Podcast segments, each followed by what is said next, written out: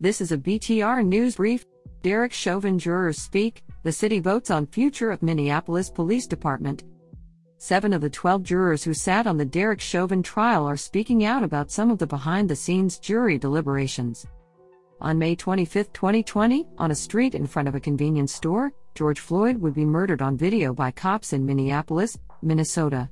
Multiple videos taken by eyewitnesses were uploaded to the internet and circulated widely, sparking a renewed focus on police violence in the United States.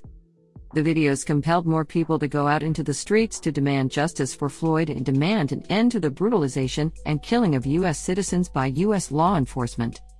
Derek Chauvin, the now convicted murderer, was the first of four officers to go on trial for charges related to Mr. Floyd's killing.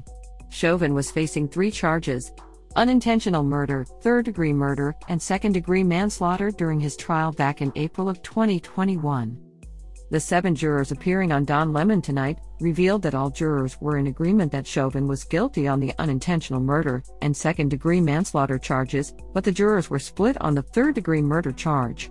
After some discussion, there was one moment that shifted jurors' opinions from not guilty to guilty, according to the jurors on Don Lemon's show. What happened? I think we did the same thing, a vote right away just to do a temperature check. Exactly. And I believe it was either four or five of us um, initially that said not guilty or undecided. At some point, I think it was Jody, I'm pretty sure it was Jody, said, wait a minute, does the intended act of harm have to be the death of George Floyd, or can it be him not providing the life support? I brought up to the fact that this is not what he did, but more or less what he didn't do. He did not provide life saving measures for George Floyd when he knew that the guy was in pain or needed medical attention. Minneapolis Police Department has a motto, and if I'm understanding it correctly, their motto is in our custody, in our care. George Floyd was in their custody. He was never in their care. And that, for me, just it just hit hard. I don't feel like they ever cared for him. Chauvin was sentenced to 22 and a half years in prison for his part in the killing of George Floyd. The video of the killing caused empathetic reactions around the world. People in several countries signaled solidarity with the protesters and activists seeking justice for Mr. Floyd.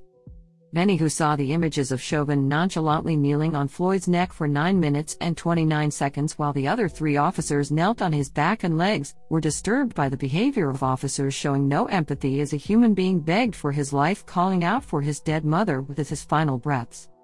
The murder sparked calls within Minneapolis to reduce the city's number of cops and to reimagine public safety under the lens of public health and not deploying armed officers to answer mental health calls to reduce unnecessary fatalities that impacts the victim, the victim's families, the officers and their families and the wider community. An initiative was put forth to voters called Ballot Proposal Number 2. The proposal asks voters yes or no on if the city charter should be amended to remove its requirement that the city have a police department with a minimum staffing level. If passed, the amended charter would allow the city officials to reimagine policing with input from the community's elected representatives. This has been a BTR News Brief written and produced by Scotty Reed.